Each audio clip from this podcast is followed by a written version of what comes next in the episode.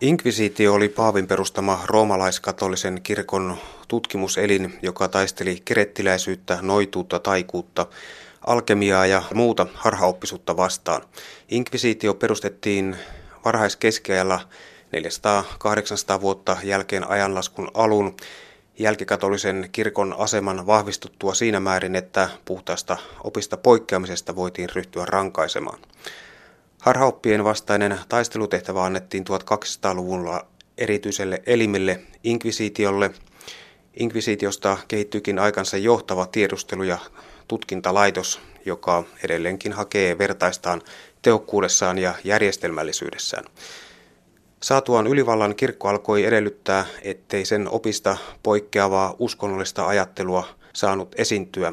Dogmatiikan yliopistolehtori Olli-Pekka Vainio Helsingin yliopistosta, niinkö se menee, että kun joku saa vallan, se säätää ensimmäisenä lain, että valtaa ei saa vastustaa? No kun puhutaan ihmisistä, niin ikävä kyllä näin se näyttää usein olevan. Ja kun puhutaan nyt inkvisitiosta ja katolisesta kirkosta, ja tosiaan lähdetään sieltä ihan 1200-luvulta asti, ja, ja sieltä tullaan niin kuin aina tähän päivään, eli, eli siis inkvisitio on edelleenkin olemassa, toimii vain eri nimellä ja hyvin niin kuin erilaisilla metodeilla. Mutta ihmisyhteisöllä on aina ollut aika tärkeää tietynlaisen niin kuin oman identiteetin varjeleminen ja tätä tehtävää varten inkvisitio aikanaan perustettiin. No millä nimellä se nyt toimii ja mitkä ovat sen toimintametodit? No nykyään sitä kutsutaan niin uskonopin kongregaatioksi, jota on johtanut myös meidän edellinen paavi Josef Ratzinger, eli Benediktus 16, joka nykyään käytännössä, mitä uskonopin kongregaatio tekee, että se voi ottaa kantaa vaikka esimerkiksi ekumeenisiin dialogeihin, jossakin tapauksessa voi ottaa kantaa yksittäisten teologian pappien opetukseen. Mutta se, mitä nykyään tekee, on hyvin niin kuin ei-dramaattista. Palataan sitten vähän noihin dramaattisempiin vuosiin, eli Kirettiläisyys oli siis aikanaan luopumista Jumalasta, samalla se merkitsi antautuvista paholaisen valtaan. Ja inkvisitio, tämä Paavin asettama tutkimuselin, rankaisi muun muassa tavalla, jota kutsuttiin strapparoksi. Strapparossa tutkittavaa ripustettiin köyden avulla käsistä kattoon. Kun köysi kulki katossa olevan pyörän kautta alas, voitiin tutkittava vetää ilmaan ja pudottaa sitten sieltä alas siten, että hänen jalat ei kuitenkaan vastannut lattiaan. Jos köysi kiinnitettiin selän takaa yhteen sidottuihin käsiin, aiheutti pudotus lapojen erittäin tuskallisen sijoiltaan menon. Jos tätä rangaistusta tarkastellaan 1200-luvun ja sen jälkeisen ajan aina 1600-luvulle asti, niin kontekstissa, niin kuinka julmasta rangaistuksesta oli kyse? Nyt täytyy toisaalta muistaa se, että meillä on oikeastaan kolme erilaista instanssia siellä niin kuin keskiajalla. Eli siellä on maallinen oikeus, joka on tietenkin riippuvainen aina kustakin valtiosta. Sitten siellä on niin erilaisia inkvisitioita. Et siellä on tämä niin Rooman inkvisitio ja sitten on tämä niin sanottu espanjalainen inkvisitio, jota itse asiassa oli vielä kaksi. Ja tämä Espanjan inkvisitio oli vastuussa Espanjan kuningatarperheelle eikä paaville. Ja yleisesti ottaen tämmöiset kidutus- ja väkivaltaiset rangaistukset oli normikäytäntö hyvin pitkälle Euroopassa. Ne, niistä ollaan luovuttu vasta aika vähän aikaa, aikaa sitten. Mutta mikä tekee niin kuin asian kiintoisaksi on se, että kirkkolaissa oli säädetty hyvin tarkkaan se, että minkälaisia rangaistuksia inkvisitio sai, sai antaa. Ja jopa tämä Espanjan inkvisitio, mitä pidetään niin kuin ankarampana kuin tätä katolista Rooman inkvisitiota, niin hekin pyrki noudattamaan tätä kirkkolainsäädäntöä. Ja siellä me säädettiin, että kidutusta ei saanut kokeilla kuin yhden kerran. Se ei saanut kestää pidempään kuin 15 minuuttia. Raajoja ei saanut vahingoittaa ja verta ei saanut vuodattaa. Ja me tiedetään hyvin tarkkaan nimenomaan tämän Espanjan inkvisition suhteen, miten siellä toimittiin, koska ne kaikki kuulustelutapaukset kirjattiin niin kuin minuutin tarkkuudella ylös. Ja siellä oli yhteensä 200 vuoden aikana 44 701 kappaletta näitä tapauksia, josta ainoastaan kahdessa prosentissa sovellettiin kidutusta. Ja, ja niissäkin niin kuin noudatettiin näitä niin kuin kirkon säädöksiä.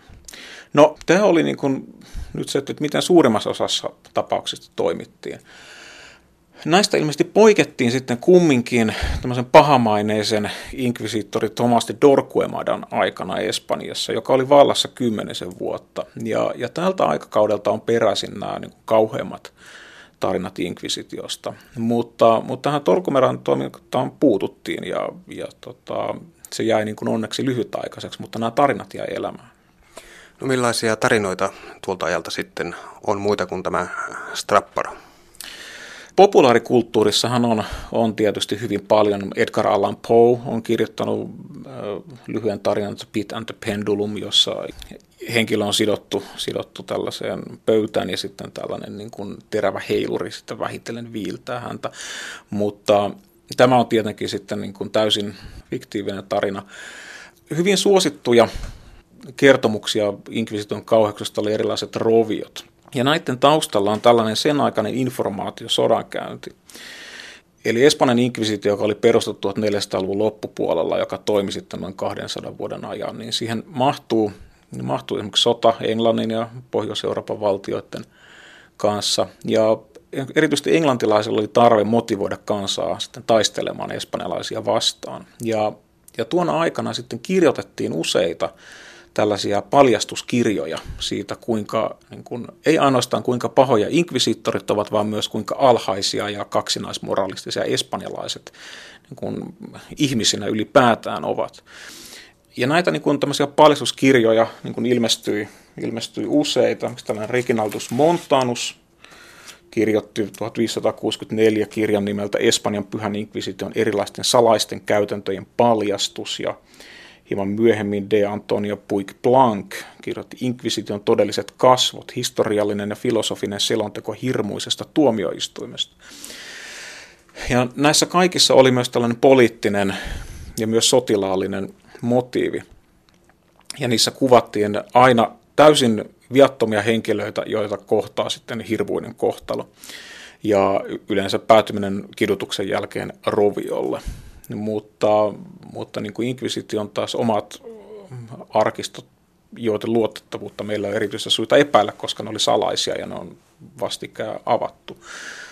Niin, niin näitä niin kuin rovioita, jota, jota siis propagandassa kutsuttiin rovioiksi, niin espanjan kielessä siis nimellä auto de fe, joka tarkoittaa uskon tekoa, uskon tunnustamista, niin nämä olivat tällaisia julki, julkirippejä, jossa erilaiset niin kuin rikoksen tekijät sitten palautettiin kirkon ja sen kunkin yhteisön pariin. Ja näitä sitten, näitä niin kuin autodefe-tilanteita pidettiin sitten tässä propagandassa tällaisena roviona, jossa ihmisiä olisi sitten oikeasti surmattu. Ja tässä propagandassahan sitten myös nämä uhrien määrät, niin suurin luku, minkä mä olen niin kuin historian kirjasta ensyklopedioista nähnyt, on 300 000 uhria.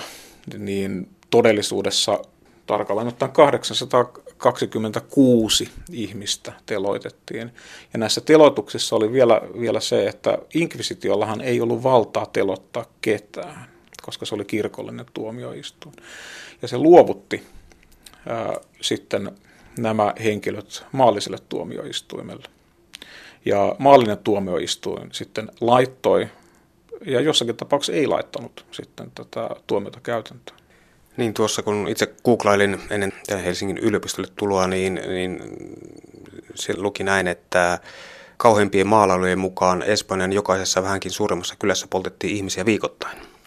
Joo, tämä on nimenomaan se kuva, mikä nousee tästä englantilaisesta niin propagandasta, jonka tarkoitus nimenomaan oli, oli sitten toisaalta motivoida ää, tämmöistä anti-espanjalaista asennetta omassa, omassa kansassa, että saadaan tämä sota, sota niin kuin pysymään vauhdissa.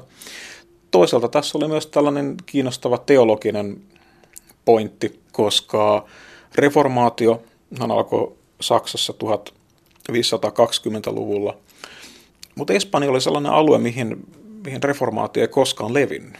Ja se levisi kaikkialle muualle, mutta ei Espanja. Ja tämä herätti niin kuin myös niin kuin epäilyksen, että minkä takia espanjalaiset ei innostu uskonpuhdistuksesta. No tämähän täytyy johtua siitä, että ne on jotenkin niin kuin erityisen pahoja. siellä Espanjassa. Ja, ja tämä oli sitten myös tällainen, mikä niin kuin vauhditti, vauhditti tätä. No se todellinen syy, minkä takia Espanjassa ei sitten lähdetty uskonpuhdistuksen mukaan, oli se, että siellä ei ollut, ei ollut tilausta tämmöiselle niin kuin antikatoliselle kritiikille, että Pohjois-Eurooppa oli kärsinyt eri tavalla sitten katolisen kirkon niin kuin muista väärinkäytöksistä. Oli korruptoituneita paaveja ja, ja, ja sitten erilaisia liittoja hallitsijoita ja piispojen välillä. Ja, ja siellä oli niin kuin kenttätasolla talonpoikien keskuudessa oli tyytymättömyyttä. Mutta Espanjassa tällaista ei ollut. Siellä oltiin asiat hoidettu kohtuullisen hyvin. Ja, ja niin kuin, tällä niin kuin reformaation sanomalla ei ollut niin kuin markkinoita siellä. Ja, ja vaikka tosin sielläkin sitten niin kuin, ei se täysin niin kuin vietonta se touhu tietenkään niin kuin siellä ollut, mutta se ei niin kuin koskaan niin kuin päässyt siitä, siitä se niin kuin reformaatio niiden vuoristojen yli sinne Espanjan asti. Yle puhe. Dogmatiikan yliopistolehtori Olli-Pekka Vainio. Inkvisiitio oli siis aikansa tehokkain tutkimuselin, jota johtivat erät aikansa koulutetuimmat ja sivistyneimmät ihmiset. Ja Inkvisition oikeuskäytännössä syytetyllä oli kuitenkin vain vähäiset mahdollisuudet puolustautua. Tavallisesti tuomari ja syyttäjä olivat sama henkilö, eikö tämä kuulosta vähän epäreilulle? Toisaalta taas täytyy niin kuin suhteuttaa näitä käytäntöjä siihen, että minkälaisia oikeuskäytäntöjä meillä oli Euroopassa ylipäätään 1200-luvulla. Eli ollaan niin kuin hyvin kaukana siitä niin kuin meikäläisestä hyvin niin kuin monipolvisesta ja, ja niin kuin objektiivisuuteen pyrkivästä kun oikeuskäytännöstä, missä on niin kuin mahdollisuus valittaa tuomiosta moneen kertaan ja, ja näin poispäin. Mutta itse asiassa nimenomaan niin kuin inkvisitio on ehkä tietysti mielessä ensimmäinen askel kohti tätä meidän, meidän nykyistä oikeuskäytäntöä, koska, koska siellä niin kuin, toisin kuin tuossa mainitsit, niin siellä niin kuin, kyllä pyrittiin tällaiseen objektiiviseen tuomioon. Ja, ja tot, ei silläkään niin kuin inkvisiittoreiden intentiona ei ollut nyt vain niin kuin saada ihmisiä tuomittua. Esimerkiksi sitten kun puh- aletaan puhua noita vainoista – myöhemmin, mitä sitten inkvisitio joutui, joutui niin hillitsemään, niin tällainenkin tapaus on, on olemassa, jossa Barcelonassa 1500-luvun puolivälissä seitsemää naista syytettiin noituudesta ja, ja paikallinen inkvisiittori oli sitten saatu siihen niin mukaan, että hän oli vanginnut nämä naiset ja heidän omaisuus oli takavarikoitu. Ja sitten tämä Suprema, joka oli sitten tämä inkvisiition keskushallinto, kuuli tästä ja ne lähetti sitten oman edustajansa paikan päälle. Ja tämä Francesco Vaca-niminen inkvisiittori sitten tutki tapauksena totesi, että, että kyse on vainosta ja petoksesta. Eli joukko miehiä oli, oli päättänyt niin kuin, niin kuin keksiä syytökset näitä naisia vastaan ja että he saavat tehdä omaisuutensa haltuunsa. Seurauksena oli se, että nämä naiset vapautettiin ja sitten nämä niin kuin noituudesta syyttäneet miehet vangittiin. Paikallinen inkvisiittori sai potkut ja muutama näistä petokseen yllyttäneistä ja, ja henkilöistä muutama tuomittiin kuolemaan ja osa päätyi sitten putkaan. Eli siellä niin kuin pyrittiin nimenomaan tämmöiseen niin kuin objektiiviseen tuomioon. Tietenkään aina ei niin kuin voidaan kyseenalaistaa myös niin kuin meidän omia oikeuskäytäntöjä, että onko tuomio oikeudenmukainen. Mutta siellä oli niin kuin pyrkimys ja, ja se on tavallaan sieltä oikeastaan niin kuin lähtenyt tämä meidän tällainen oma oikeuskäytäntö.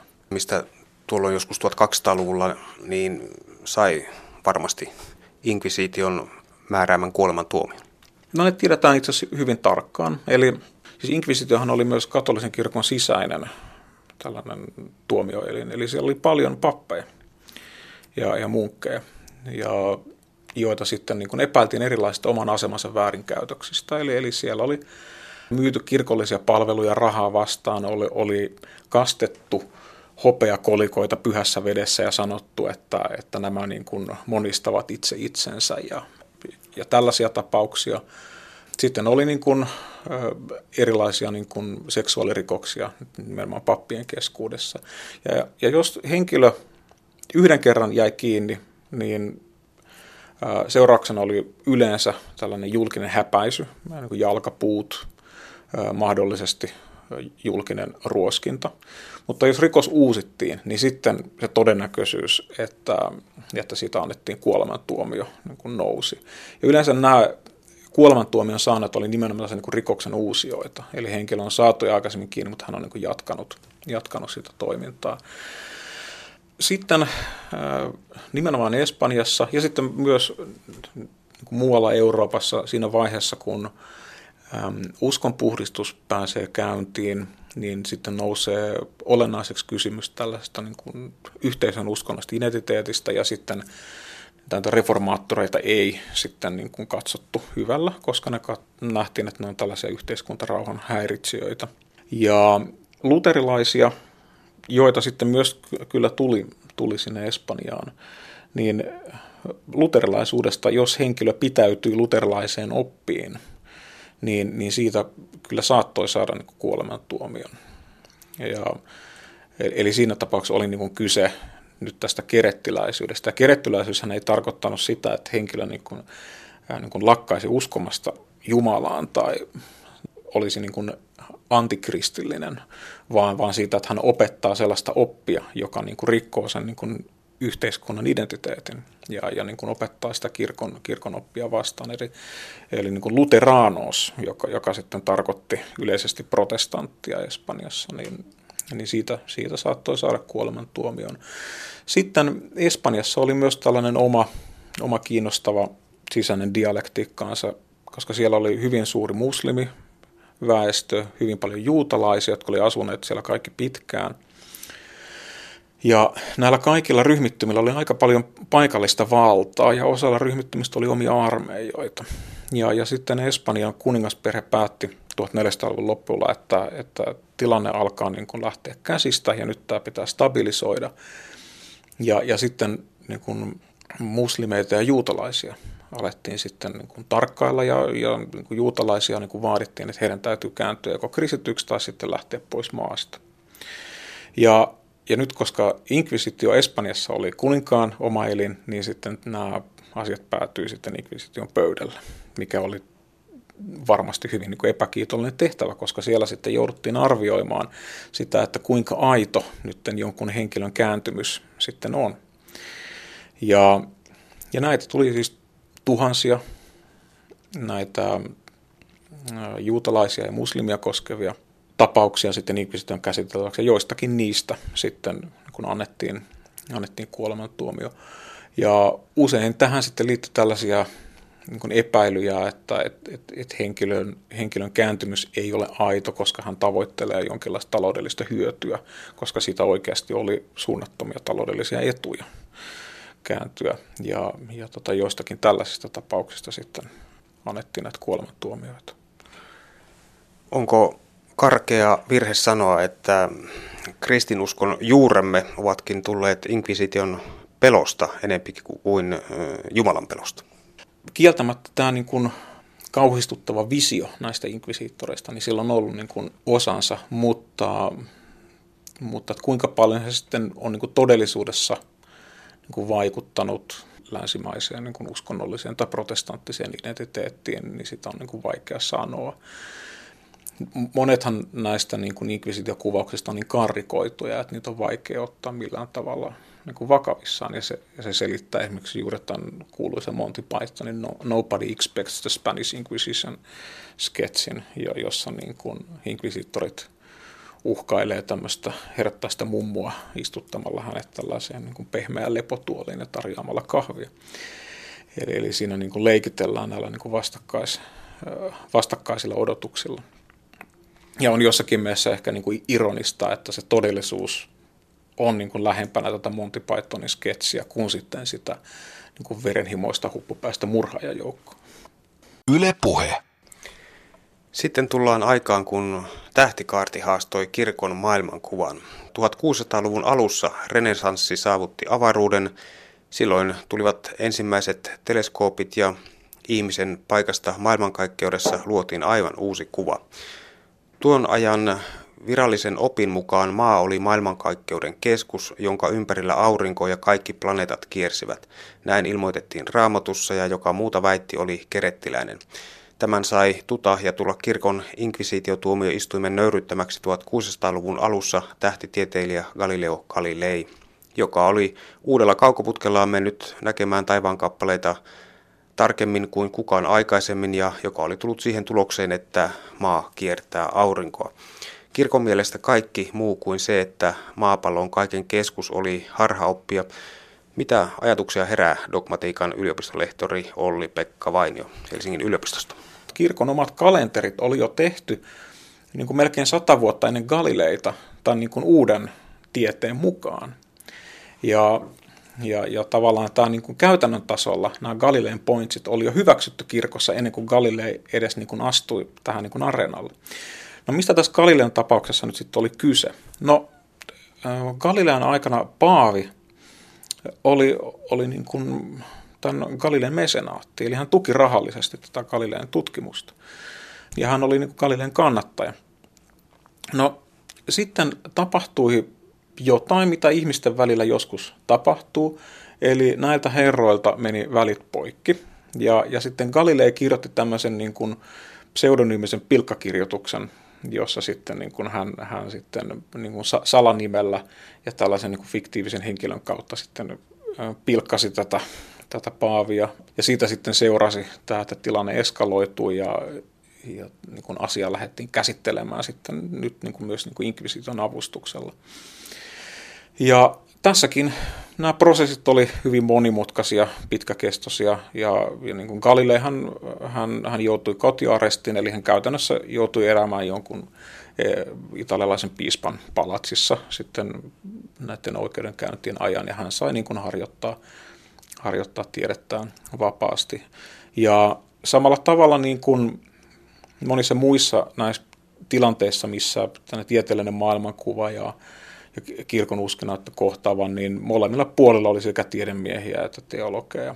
Ja, ja myös niin kuin kirkon puolelta Galileen ajatuksia vastustettiin sen takia, että ne ei, niin kuin, ne ei täysin niin kuin toiminut ne Galileenkaan laskelmat, koska Galilei ei osannut huomioida sitä, että planeettojen radat on elliptisiä. Ja, ja ne laskelmat ei toimineet. Ja, ja tämä niin kuin huomattiin siellä ja sen takia Galileita myös vastustettiin kirkon piirissä, eli, eli niin kuin tieteellisellä perusteella. Ja sitten vasta myöhemmin, kun Kopernikus ja, ja muut tulivat sitten, jotka sai sitten nämä, nämä laskelmat toimimaan, niin, niin sitten tämä siirtymä oli kohtuu ongelmaton. Ja Vatikaanillahan on ollut jo Galileon ajoista asti niin oma observatorionsa, eikö näin ole? Kyllä, ja kirkolla on myös paljon siis nimenomaan roomalaiskatolisella kirkolla luonnontieteilijöitä ää, omilla palkkalistoillaan ja, ja katolinen kirkko on niin kuin hyvin aktiivisesti niin kuin ihan viimeisten paavien aikana harjoittanut tällaista luonnontieteen ja teologian välistä vuoropuhelua, joka on sitten saanut niin kuin hyvin erilaisia muotoja. Paavit on ottaneet julkisesti kantaa erilaisiin kysymyksiin, pyrkineet niin kuin hälventämään sitten myös tällaisia vastakkainasetteluja. Ja Vatikaanin observatorio on tärkein osa se tällä hetkellä ymmärtääkseni Yhdysvalloissa Arizonassa ja siellä on huippunykyaikainen teleskooppi ja sen lisäksi Vatikaanin tähtitieteilijät, niin tuota, virallisesti jesuitit, niin ovat varsin arvostettuja, korkeasti arvostettuja tähtitieteilijöitä. Joo, tämä pitää paikkansa. Kun Galilei sitten kuoli vuonna 1642, eivät kirkon ongelmat ainakaan siihen loppuneet, sillä samana vuonna syntyi englantilainen Isaac Newton. Hän eli vuosina 1642-1727 ja hänestä tuli tunnettu fyysikko, matemaatikko ja tähtitieteilijä ja Newton on kuvattu usein, useissa yhteyksissä merkittävimmäksi tiedemieheksi, joka, jonka planeettamme on koskaan saanut ja joka täällä on elänyt. Ja eräs kuvaus Newtonista on, että luonto ja luonnon lait olivat pimenossa, kunnes Jumala sanoi, tulkoon Newton ja kaikki valkeni. Newtonin havaintojen perusteella ymmärrettiin avaruuden olevan ääretön, jota ohjaavat mekaniikan lait. Isaac Newton muotoili gravitaatiolain vuonna 1666 ollessa vasta 24-vuotias ja vasta nyt aivan äskettäin gravitaation olemassaolo on voitu tieteellisesti todentaa. Ravisteleeko tämä gravitaation olemassaolo kirkkoa millään muotoa? No ei. Se aikanaan tämä Newtonin haaste kirkolle oli, liittyi nimenomaan tähän niin kuin maailmankaikkeuden mekaniikkaan. Eli, eli siihen, että, että maailma näyttäytyy tämmöisenä vähän niin kellokoneistona, joka toimii tällaisella matemaattisella tarkkuudella ja me voidaan ennustaa, ennustaa sitten niin kuin jokaisten kappaleiden niin kuin yksittäiset liikkeet. Ja tästä jotkut sitten esittävät tämmöisen kysymyksen, että tekeekö tämä Jumalan tarpeettomaksi, kun me nyt tiedetään, niin kuin miten kaikki asiat, asiat toimii.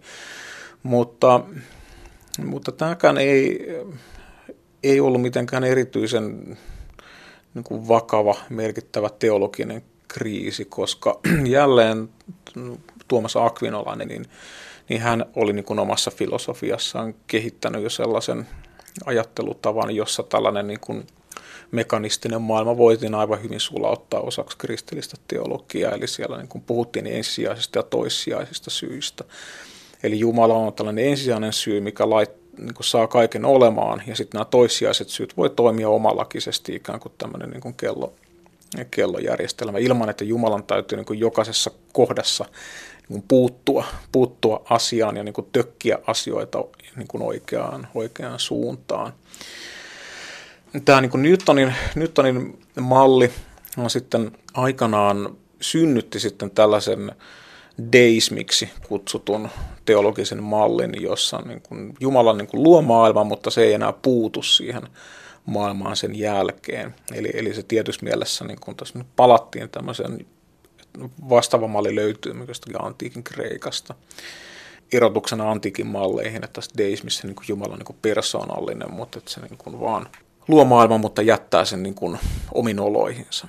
Kuinka vahvasia tällä ajattelulla on tällä hetkellä kirkon piirissä? No deismi ei ole ollut kauhean muodikas, muodikas ajatus. Nykyään sitten semmoinen tämmöinen suurempi teistinen malli, millä niin kuin tuntuu olevan nostetaan jonkinlainen niin sanottu panenteismi erotuksena panteismista, jonka mukaan todellisuus ja materiaalinen todellisuus on Jumala, mutta panenteismi on ikään kuin, jossa niin kuin Jumala on ikään kuin maailman sielu, että Jumala on läsnä kaikessa, mutta maailma ei kumminkaan ole, ole Jumala. Eli, eli tämä on tämmöinen niin kuin jossakin mielessä filosofinen malli, joka ehkä koplataan usein tällaiseen nykykosmologiaan, mikä on, voidaan, voidaan pitää yhtenä variaatona myös niin kuin kristillisestä deismistä. Dogmatiikan yliopistolehtori Olli-Pekka Vainio Helsingin yliopistosta. Mitä ajatuksia herättää se, että nykyään on myöskin sellaista asiaa liikkeellä, että varsinkin nuorison keskuudesta poimitaan yhdestä uskonnosta yksi asia ja toisesta toinen asia. Mitä ajatuksia tämä herättää?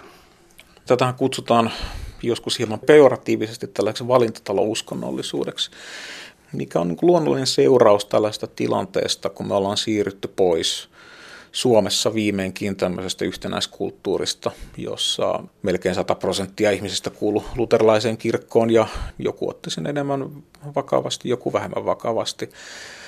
Nyt tällainen ulkoinen paine kuulua johonkin yhteen, yhteisöön on niin hävinnyt ja, ja sen seurauksena se tietysti on se, että ihmiset sitten kumminkin kaipaa erilaisia selityksiä, erilaisia tarinoita, jonka mukaan he sitten haluaa oma elämänsä jäsentää.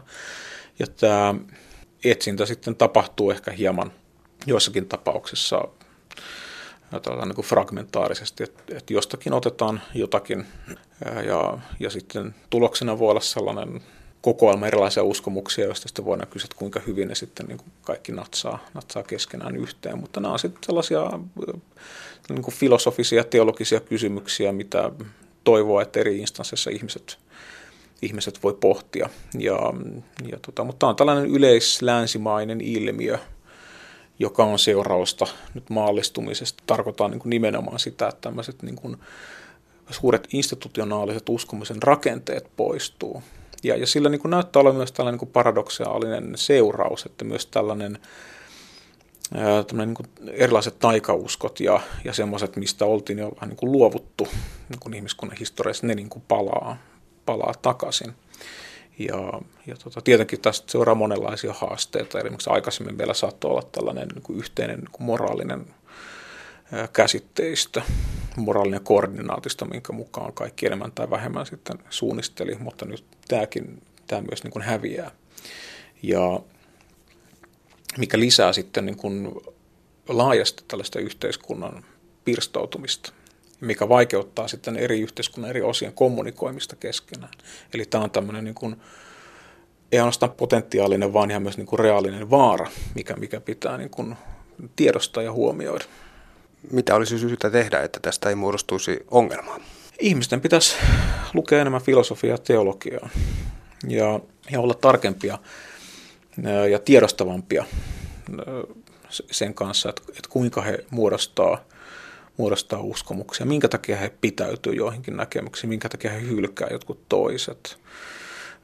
Meillähän koululaitos parhaimmillaan opettaa tätä, tätä kohtuullisen hyvin, mutta, mutta tämä yleinen länsimainen kehitys, joka niin näyttää vievän kohti yhä niin pirstaleisempaa maailmaa, ja tähän niin kuin tietenkin linkittyy erilaiset niin kuin poliittiset ja finanssiaaliset, sosiologiset muutokset, niin kuin me ollaan niin kuin viime aikoina Suomessakin nähty, eli, eli vastakkainasettelut kasvaa, mutta tässä ei niin kuin muuta keinoa ole oikeastaan kuin tehdä vain omat läksynsä paremmin.